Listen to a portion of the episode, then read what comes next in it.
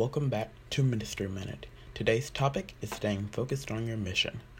When you come to this earth, you come with an assignment.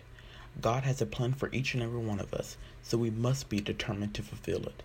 The enemy tries to distract us so we don't do what God has put us here to do, but we can't let Satan have his way. We have to stay focused on the mission God has given us. We have to be focused on spreading God's word and spreading his love to the world. We have to focus on the reach of the lost and helping our neighbors.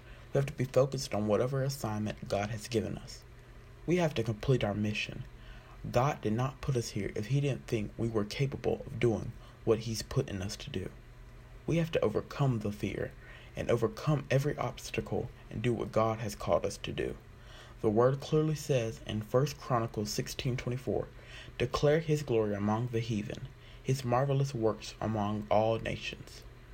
We must bring the message of Jesus to the world. We must complete the assignment that He has given us. We must complete our mission.